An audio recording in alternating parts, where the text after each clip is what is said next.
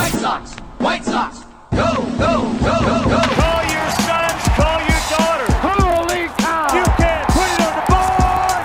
Yeah! Murray picks a perfect game! Konecko, grand slam! A White Sox winner and a world championship! Jimenez, he's your hero tonight! Thanks, Cubs! The dynamic duo of Herb Lawrence and Chris Tannehill. Those two are like a tag team, you know? Come with me to South Side of Chicago. Hi, this is Jim Tomey, and the best White Sox talk is on Locked On Sox podcast with Tanny and Herb. Hello, and welcome back to Locked On Sox. My name is Herb Lawrence. You can follow me on Twitter at Ecknerwall23, E-C-N-E-R-W-A-L. That's Lawrence spelled backwards, 2-3. Chris Tannehill is at Chris Tannehill, and the show is at Locked On Sox on Twitter, Instagram, and on YouTube. Go there and subscribe. If you want to leave us a voice message, 312-566-8727, 312-566-8727 is the way you can leave a voice message, or email at lockedonsox@gmail.com. Before I get with the regular thing, if you would humor for me for a second, I want all you guys out there who are not driving to close your eyes. Just do it. Close it. Now, what about me? Do I close them also? You could close them too. Danny. Okay. Yeah, I might fall asleep if I close my eyes for more than 5 seconds. So imagine intentionally walking to get to Eloy Jimenez. Now wake up. You live in that damn world. How you doing, Chris? Oh, man. You know what? I'm doing good.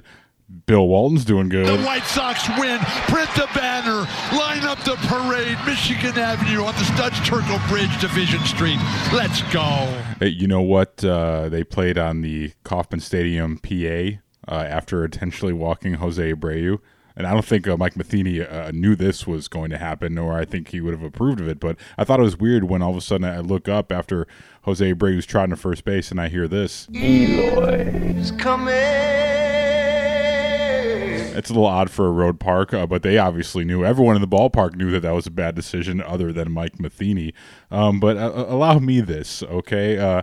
Close your eyes out there. If you're driving, I don't care what you do. Let's take you back to 24 hours ago, okay? Let's see if you remember this show. It's called Locked On White Sox, and one of the very fine hosts on this program, Chris Tannehill, on this show, stepped out and made a prediction about last night's ball game.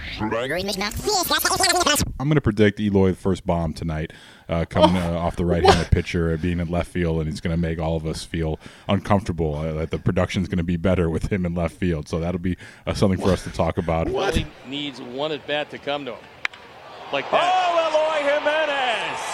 Do not walk anyone in front of him. Wow! Welcome back. Hi, Mom. See you later. 5-3. It's Eloy's night anyway, and you figured he was going to get good pitch to hit. He got a slider up, and I mean, he hit the daylights out of that. That's one of my favorite songs, by the way. It's Eloy's Night. It wasn't Missy Misdemeanor Elliott on that one, I think, on the Eloy's Night song. But, yeah, how about those wise words from a podcast host yesterday? But, you know, it is what it is. Sometimes if when you do 5 shows a week and you talk for, let's see, how long are our shows? Yeah, at least 30 minutes. 45 minutes. Yeah, let's say 45 minutes. It's an hour and a half or 2. Double that up, 3 hours. 3 hours, 45 minutes a week, you eventually will say something right.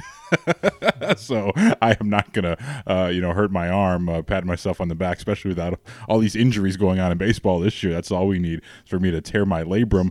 But, yeah, so man. You're a blind squirrel finding a nut twice a day. Yeah, thank you, Vinny Goodwill.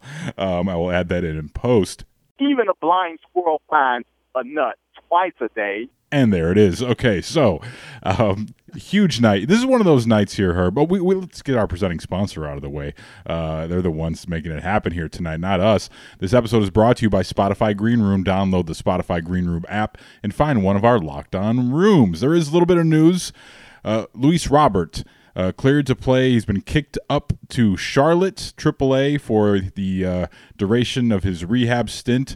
So we'll see if it's any indicator on how long they kept Eloy down there. It won't be for long. And You won't get them by this homestand. So all you folks that were hoping to see the full White Sox squad rocking and rolling with new trade deadline acquisitions, which we'll get to later. If you're looking to see that team this weekend, you'll have to wait a little bit longer. I don't suspect that Luis Robert will be back that quickly, but now that news is out of the way, it'll happen sooner than later, and no better glimpse at the future of the Sox team that we wanted to see since the offseason, since before the Eloy injury. It was there on full display with Eloy Jimenez having one of his best games, really, of his career, to be honest with you.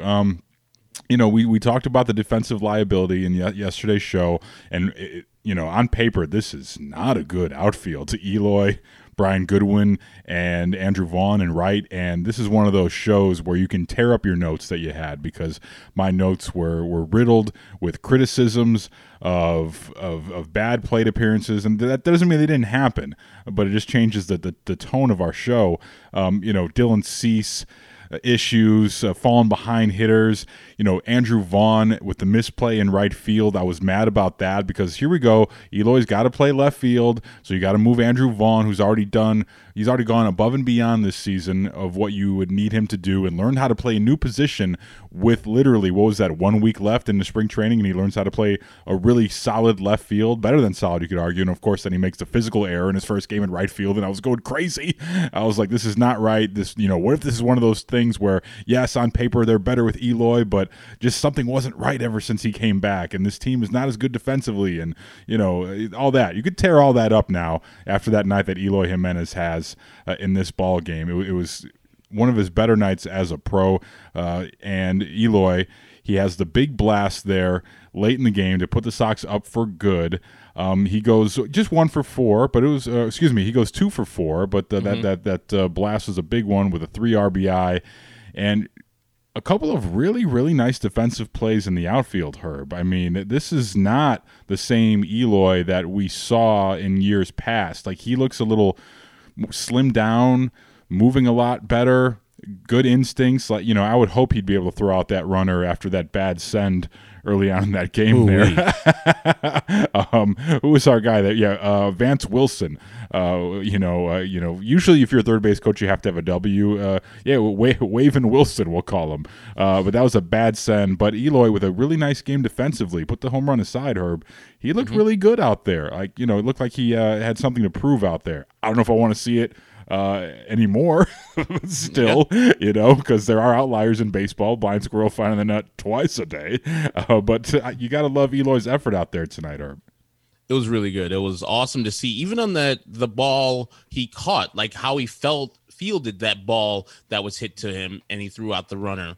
He bent down, smoothly picked up the ball. I like the confidence. He knew the ball was going to his glove. He looks like a better, fundamentally sound left fielder. Maybe time away and time to rehab things got him serious about it, working on his craft out there in left field, because yes, while he's played left field at a competent level, like I think we were seeing a little bit from last year, and then he got clown shoes after the Detroit thing. Yeah, we talked about it a ton because those instances where he's, falling into the net and costing his team runs, those instances were filled with gaps in between of him playing pretty competent baseball out there. And that's why it was so maddening, because people would laugh when I would say that last year's version of the Sox were a better team with Eloy in left, because then you could put Encarnacion's bat or anyone else's bat at DH. But yeah, that's a good point. Like, he looked good at times last year, and then he looked really bad, like famously,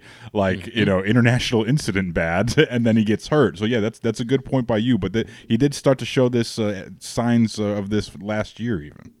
And maybe just worked on it a little bit more here in the rehab facility and got down what he needs to get down. Because it seemed like, as a big dude, 6'5", to get down that low, to pick the ball off the ground, come back up smoothly and throw him out by plenty with an accurate throw, was very impressive to see. I know it was a bad sin, but still, you got to make the play. And Eloy made the play, even if that guy had a good lead and he was hitting third before he caught the ball in left field. I think Eloy throws him out by a good 5 to 10 feet. So, yeah, he looked really good in the outfield. And I think, like you said, maybe his best game he's played in a while. I don't know if ever. but maybe his best game he's played in a while, you know, sans the injury, you know, games he's actually did play. Well, also just all-around baseball game, because he has that really nice heads-up base-running play too early in the game where he tagged up, yes. And the Sox were not able to convert in that inning. I think maybe we'd look back at that as a bigger moment had the run scored, but a nice moment to tag up there, good awareness. So, yeah, so like the whole package from Eloy last night. How about it? And, you know, we talked about tearing up your notes. Got an email here, lockedonsox@gmail.com, from our guy David with the subject line F-U-C-K ! Sometimes they will slip even in a subject line. And David says, gentlemen, how much longer will I have to watch Goodwin, Leary, Collins, Sebi, and Mendick be automatic outs? Rick Hahn needs to make some moves. Sheets and Engel and right. Robert eventually in center. Vaughn and left is great. Hamilton as a defensive replacement and speed guy is great. Eloy even owning a glove is awful. Make sure shit happen, Rick. Now I have to watch Ronaldo pitch. What's next? Eloy and Vaughn somehow collide. This team is making me nervous. That's David and Chesterton. And then he follows up after the Eloy blast, 9:44 p.m. local time. The Sox look like a different team after I sent my panicky email. If that's what it takes, then expect more emails. I deserve some credit for this victory. I now have more value than our terrible catchers, David and Chesterton. David, please send a bad note about my finances and how I've never won the lottery before. Please send an email that one next time, brother. Yeah, man. Our guy Mike Victor is the one also who alerted me to the prediction I made yesterday, because you just talk shit into these microphones and I don't remember half the things we say. Sometimes someone will email, like sometimes we'll get a tweet saying, hey, you guys are wrong about this and here's the data to prove it, and those, you know, get blocked and reported to Twitter. But the ones that were right about something, someone will remind us like, oh yeah, I guess we did say that. Oh, we'll get a bullhorn on that one. Yeah, exactly. Here's a Locked On Sox voicemail, 312-566-8727, 312-566-8727. As we sort of just bask in the glow of a big win last night before we move on to other things. Here is one of our favorite contributors. Hey, Chris and Herb, Mark in Litchfield Park. Nice win tonight. Eloy coming back. 3-run jack.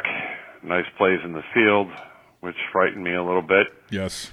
Kind of justifies him being out there. We'll see what happens.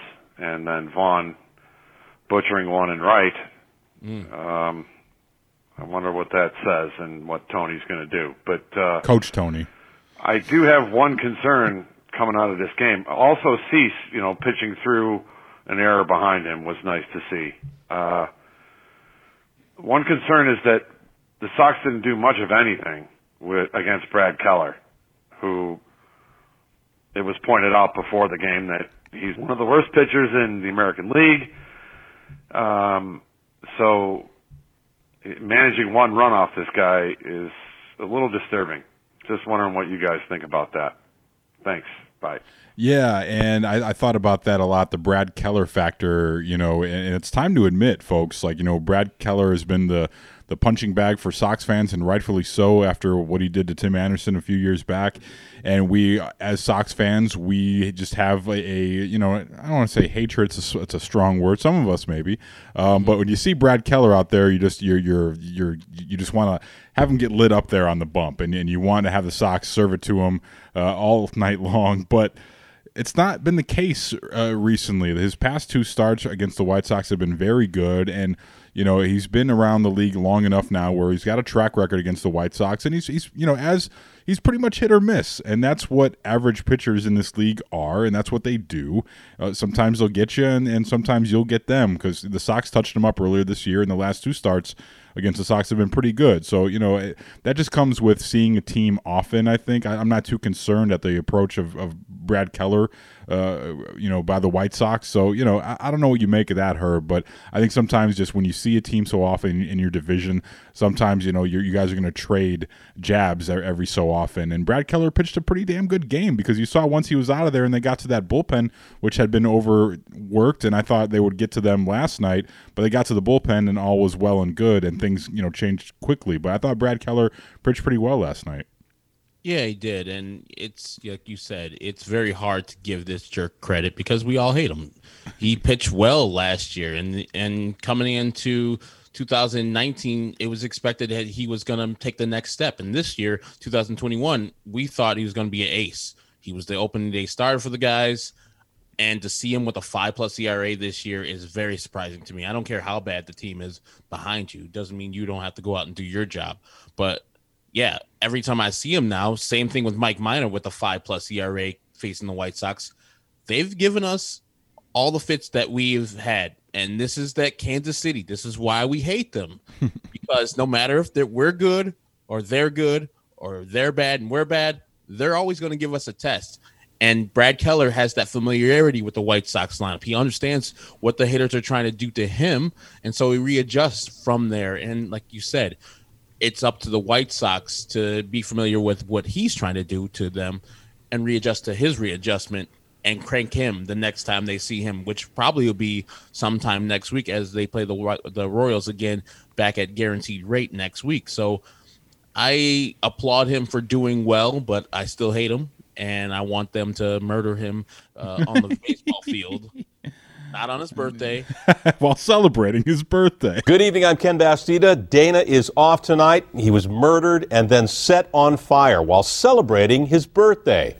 So I want them to murder him while on the baseball field to the tune of like 15 runs. I was really mad that they didn't get more runs and like they were lost versus Brad Keller, but tip of the cap, he wasn't really striking anybody out, just balls hit to the right people. Like that Timmy Rocket was exactly that. I don't know if that was versus Brad Keller necessarily. I think it was late in the eighth inning was not Brad Keller, but he killed that ball off of that guy. So next time, Brad. Yeah, and the Sox, the Royals had won 6 in a row coming into that one, and they beat up on the Brewers pretty well in the 2-game series. They swept them, and we saw how good of a brand of baseball the Brewers played against the White Sox. So they were, by and large, a hot team coming in against the White Sox, and that showed. A couple bleeders go through, scoring a run here or there. Those are marks of a team that's going well for the most part, and that was a big win for the Sox to come back against them late in the game. And it's just nice to see that victory there last night.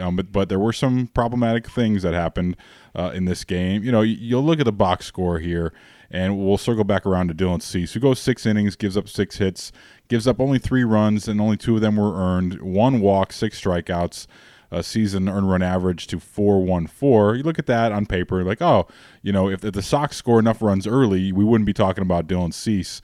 But he was super vexing. He was that was like your avatar, your prototype Dylan Cease outing, falling behind hitters, not spotting the fastball. It's very annoying and very frustrating. And what we do often is we take conversations that we have around the score, and we refilter topics sometimes that are relevant. And Matt Spiegel asked the question, in a Game 4 situation in a postseason series, who would you rather start, Herb, Dylan Cease or Dallas Keuchel? Those are my only 2 choices. Well, no, there's one out there, and we'll get to him in a second. But if you could start anyone in the world you want, you could bring back someone on short rest. But I mean, let's say my option. Okay, you would not choose either of those. If I had to make a choice out of those 2 guys, yeah. Fuck.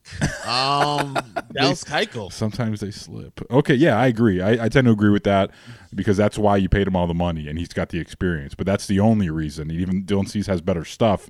But Dallas Keuchel has the experience, even though the experience in a White Sox uniform was not good last year in the postseason. So, yeah, we thought we'd put that out there and bring it back around full circle. But, yeah, Dylan Cease was super frustrating. Ronaldo Lopez, this is a team effort here because you still needed to bridge that gap between the starter and the closer. So Lopez comes in, and he brings it to the Royals himself. He goes the 1 inning, 1 walk. But then that runner's thrown out, and then he gets a strikeout.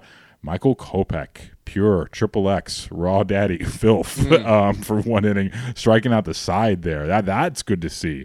After Kopech's shaky outing up in Milwaukee, Herb, that was a sight for sore eyes right there with Kopech coming back strong. Mercy. He went against the heart of their lineup, too. Whit Merrifield, a guy that is a pest, could not see 99. Same thing for Carlos Santana, a guy you always see on base. Could not face that high fastball. And then Salvi Perez having a great year offensively. No, 100 up top. Michael Kopech, when he's on, these are the times we're talking about. The third of the time when you got crap, third of the time when you got in-between stuff, and the third of the time when you got the best. And he had the best today. He had awesome stuff. And it's good to see. Like Sony said, like 99 looks one way, but when you're Michael Kopech and your 99 has a little oomph at the end, just a little thing that makes you like, oh, goddamn, I can't hit that 99. That 99 is a little different than a straight 99. The man's got something when he is on and he has his premium stuff, and he had premium stuff today. He used his slider, couldn't see it either. I'm just so impressed by how well he is as a pitcher and how mature he is, understands what he has as in the arsenal, and sometimes doesn't give a F. Like the times where he struggles with his command, he knows he can rear back and throw that ball through the catcher's mitt. And Seve Zavala also, tip of the cap for catching late in the game. It was an awesome frame jobs that he was doing out there with Liam Hendricks in the ninth, and sometimes with Michael Kopech right there in the eighth. I'm going to ask Herb what his trade deadline anxiety level is next here on Locked On White Sox. Locked On White Sox is brought to you by Green Room. Green Room is the first social audio platform made for sports fans. The app is free to download, and once you're in, you can talk with me, other fans, athletes, and insiders in real time about your favorite team or sport. Herb and I will be hosting the Locked On White Sox room soon. Yes, you can finally join in on the conversation as you listen to us every day. Green Room is the perfect place to start or join conversations about the league. You'll find fans just like you on Green Room for watch parties, debates, post-game breakdowns, and of course, reacting to the big news or rumors. You'll have a chance to chat with us and may even have a chance to be featured on the Locked On White Sox podcast through our Green Room conversations. So go download the Green Room app now for free. Currently available on all iOS devices. Be sure to create a profile, link your Twitter, and join the MLB group for the latest league updates. I know you'll find a ton of incredible rooms around your favorite teams and sports. I can't wait to join you guys on the app. I'll be sure to let you know once the Locked On White Sox squad is ready. Download the Green Room app today. Green Room, changing the way we talk sports. I want to put this out there. Unless you got anything else on your notepad from the game, I don't think I do. I think we've pretty much talked about everything. A lot of it was negative stuff that you can kind of just crumble up and throw away now. But I wanted to put this out there as we approach this trade deadline here. And you look around baseball, and there was a couple more moves made yesterday. The Astros got better. They traded Abraham Toro and Joe Smith, infielder and right-handed pitcher, to the Mariners, who are still very much in the hunt for a playoff spot, but they're like very surprising. In their division, in or interdivisional trade, they trade top tier reliever Kendall Graveman and Rafael Montero to the Astros. So the Astros bullpen gets better, and you look around there, you see that move, interdivisional move, which is always puzzling. And then Jeff Passan reports this. Perhaps it should be no surprise that the Padres and Rays, two of the most aggressive teams in baseball at improving their rosters, have placed themselves squarely in the middle of seemingly every trade conversation at the deadline. As it fast approaches, what does surprise executives around Major League Baseball are the players they're discussing. The reigning AL champion Rays, long recognized for their ability to win with minuscule payrolls, have had preliminary discussions about both Max Scherzer and Chris Bryant, league sources tell ESPN. And the Padres, playing in the fifth smallest market in baseball, are primed to exceed the luxury tax threshold and continue to pursue a deal for Joey Gallo, and have at least inquired on other high-priced players according to sources. So here we are. We're seeing teams that are already better, or could be better than the White Sox. The Astros, I think, are one of your top teams that you look at. The Rays, certainly another team that you're going to have to face if you're lucky enough to advance in the postseason. You could get lucky. One of these teams could get bounced. The A's could bounce the Astros, and that could be that. And the Red Sox could bounce the Rays, and it is what it is. But now you have teams that are your direct competitors when you're talking about the big picture are acting super aggressively, at least through the media, and I do want to put that out there that this is all posturing for the most part, but the Padres do back it up, and the Rays have backed it up as well. because they made the trade for Nelson Cruz, and now they're talking about, you know, Chris Bryant there. So these teams have already shown that they're not messing around here. And I'll ask you this question here as the trade deadline approaches, Herb. If you could rate your anxiety level 1 to 10 about your fear of the White Sox not making a substantial move. And now there's a move we discussed before the show that I'll get to in a second. I would not consider that a substantial move. I'd consider that patching a hole or filling a need. But where's your anxiety level 1 to 10 as we sit here just 2 days before the trade deadline that the White Sox will not make a impact move to better themselves for the second half? I'm going to go with an 8. Okay. It's just not happening. I just don't know, like, if Rick has the permission to do it.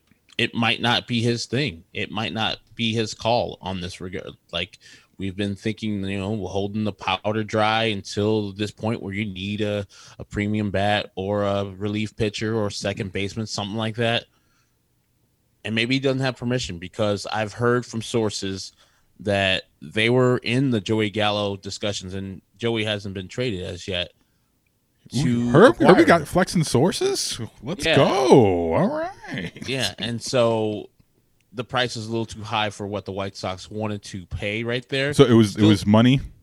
I mean, yes, some of it's Joey Gallo doesn't make that much money. Right. But it's about, you know, the players that we'd be going back to Texas.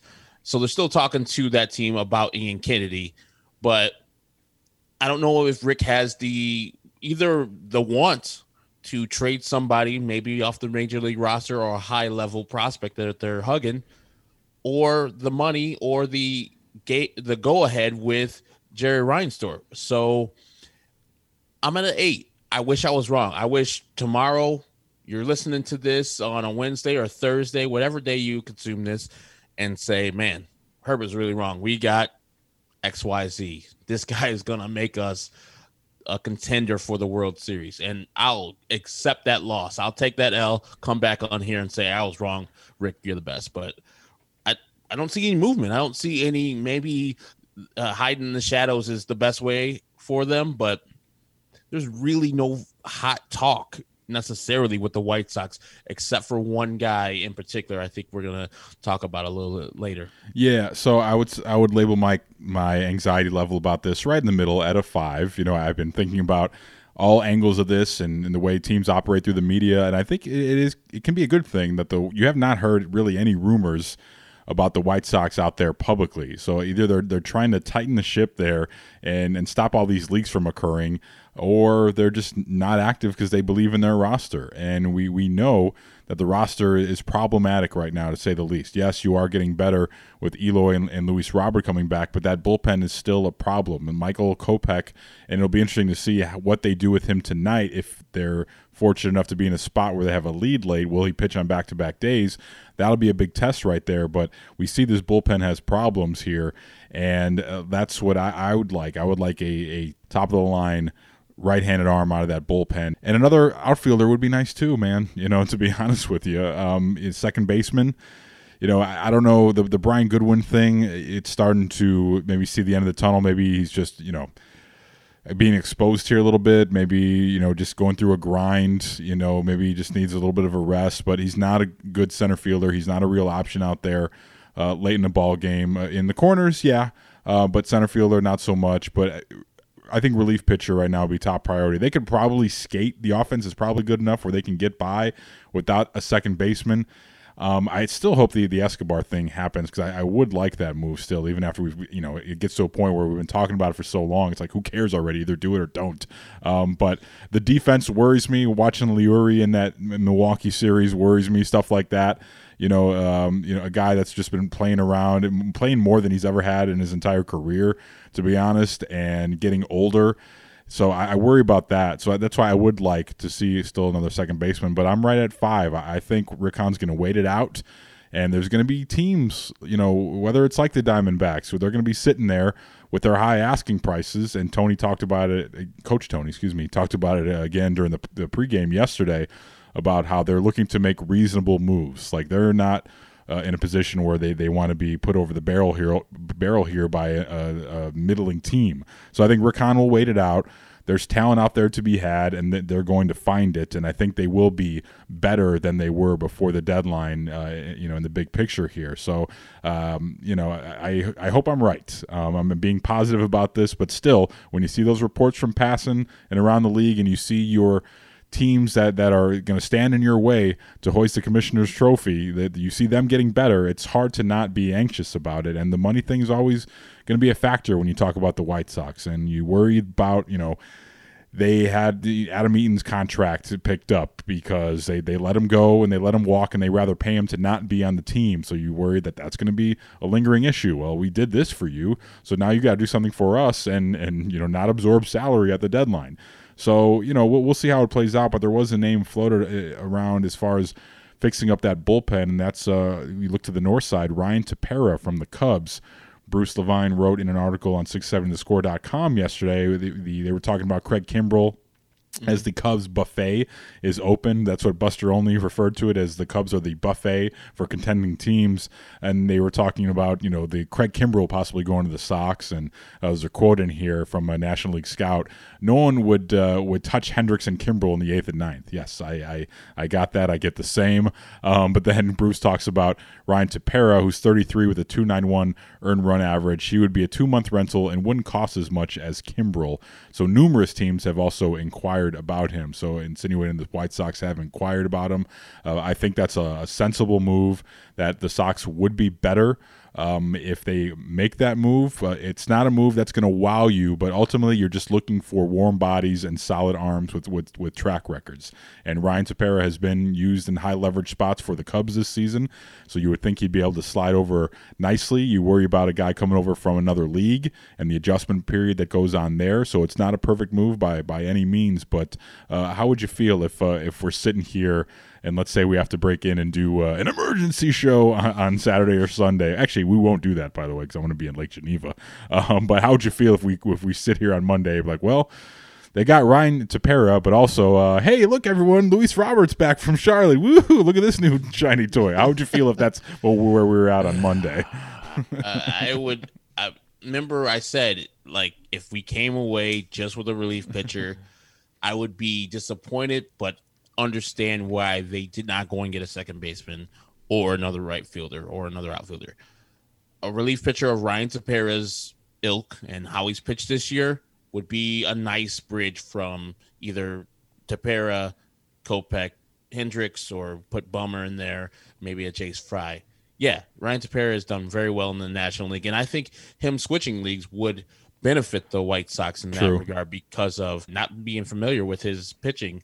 For the most part, I know there's been interleague games, but he hasn't pitched that much in the American League since he was, a Toronto Blue Jay, where he was a teammate of Liam Hendricks, I believe that was. And they both won April Relievers of the Month. So, yeah, they are very familiar with each other. And Ryan Tepera adding here to the White Sox would be a nice addition where I would be like, okay, not a blockbuster, not a splash that I would want to make sure that we're pressing the gas down to the floor. But I can let you slide on this one, Rick, if you get a guy of Ryan Tepera or above ilk. Yeah, and the A's picking up Andrew Chafin too. They're not stopping themselves from getting better either. So we'll take a quick time out here, but betting on baseball does not have to be a guessing game. If you listen to the new Locked On Bets podcast, hosted by your boy Q and handicapping expert Lee Sterling, get daily picks, blowout specials, wrong team favored picks, and Lee Sterling's lock of the day. Follow the Locked On Bets podcast, brought to you by BetOnline.ag, wherever you get your podcasts. We'll preview tomorrow's show next here on Locked On White Sox. This episode of Locked On White Sox is brought to you by our friends at Built Bar. Built Bar, it's the best taste protein bar ever. You got to sign up for the email and text alerts with Built Bar like I did, because then you won't miss out on limited flavors like what they have right now. Grasshopper cookie. It's Built Bar's version of the classic Thin Mint cookie that you guys all know and love. All the flavor without that sugar, just 150 calories, 17 grams of protein, and just 5 grams of sugar. I'm down 24 pounds now thanks to Built Bar. Been getting those bad sweet treats out of my life, replacing them with Built Bars, and it's worked great. As a matter of fact, I just got my shipment in of my new favorite flavor, German chocolate. They are outstanding. They're 180 calories, 17 grams of protein, only 5 grams of sugar, and just 4 grams of net carbs. And I only got them because I signed up for their email and text alert. So as soon as my favorite flavor was back in stock, and that's the thing about a lot of these flavors, they sell out quickly. I was able to get in there and get my box of 18 before I go on vacation. So now I won't be without them even on vacation. And there's flavors for everyone at builtbar.com. Coconut, cherry barcia, raspberry, mint brownie, double chocolate, salted caramel, strawberry, orange, cookies and cream. There's so many different flavors, an endless variety of flavors depending on what your tastes are. So order today, get the grasshopper cookie or even raspberry or whatever you like. Built Bar is the official protein bar of the U.S. track and field team. Isn't that cool? Go to built.com and use our promo code LOCKED15. That's going to get you 15% off your next order.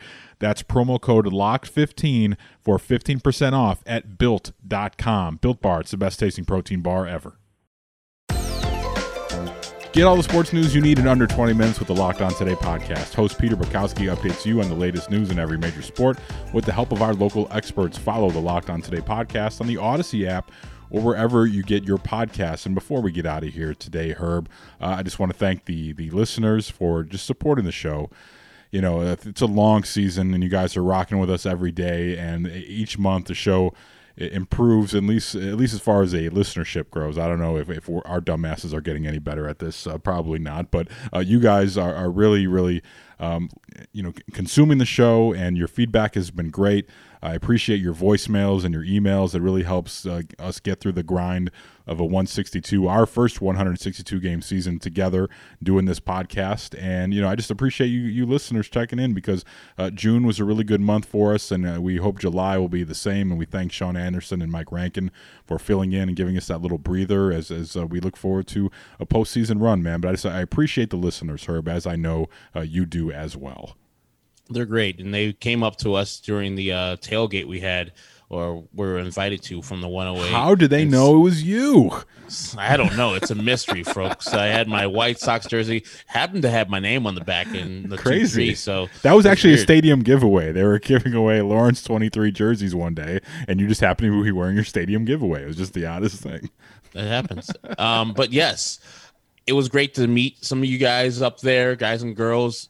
The love has been shown via the tweets, the texts, the emails, all the stuff we get. And thank you very much so for listening, telling your friends to listen and such like that. Like the greetings by you guys, it's overwhelming, like with the comments that you guys give us. It's just like weird. Like we think we're just talking to this microphone, and it's like when you actually see people who enjoy your product, it's kind of odd to you. It like takes you back a little bit. It's like, wow, I can't believe that. That's awesome. Absolutely. So we'll recap tonight's game as we always do.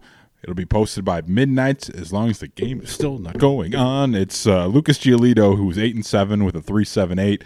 against Chris Bubich. He's a left-handed pitcher we've seen before. 3-4 with a 4.72 earn run average. That's a 7-10 first pitch down in Kansas City as the Sox look to take the rubber match from the Royals. So, yeah, we will recap that one, but that's all I got for today, Herb. And as I mentioned, we will keep you guys locked in on this trade deadline talk, and as our anxiety goes up as we get closer to it, man. But it should be interesting, no doubt. But that's all I got today. The only thing is a four-game set. Okay, yeah, I knew as soon as I said it, yep. So, you know, I'm considering it the rubber match because they're obviously going to win the next two. So you can't win the final game until you win tonight's game, right? That's what I was thinking, obviously. But four games, good lord. I'm sick of the Royals already after two. You got to play them next week, too. I know, but that's a different story. The Kauffman Stadium thing with the weird dimensions and the little bleeders that get through, and Whit Merrifield, hustling for hustle doubles, even though I wish he was on the White Sox, but I hate him, but love his game. Yeah, I'm already done with them. So, but yeah, we'll recap that one tomorrow. That is Chris Tannehill. Follow him at Chris Tannehill, me, Herb Lawrence, Ecknerwall23, and the show is at Locked On Sox. 312-566-8727 is the way you can leave a voice message, or LockedOnSox@gmail.com. It is Chris and Herb. Thank you for listening to Locked On Sox.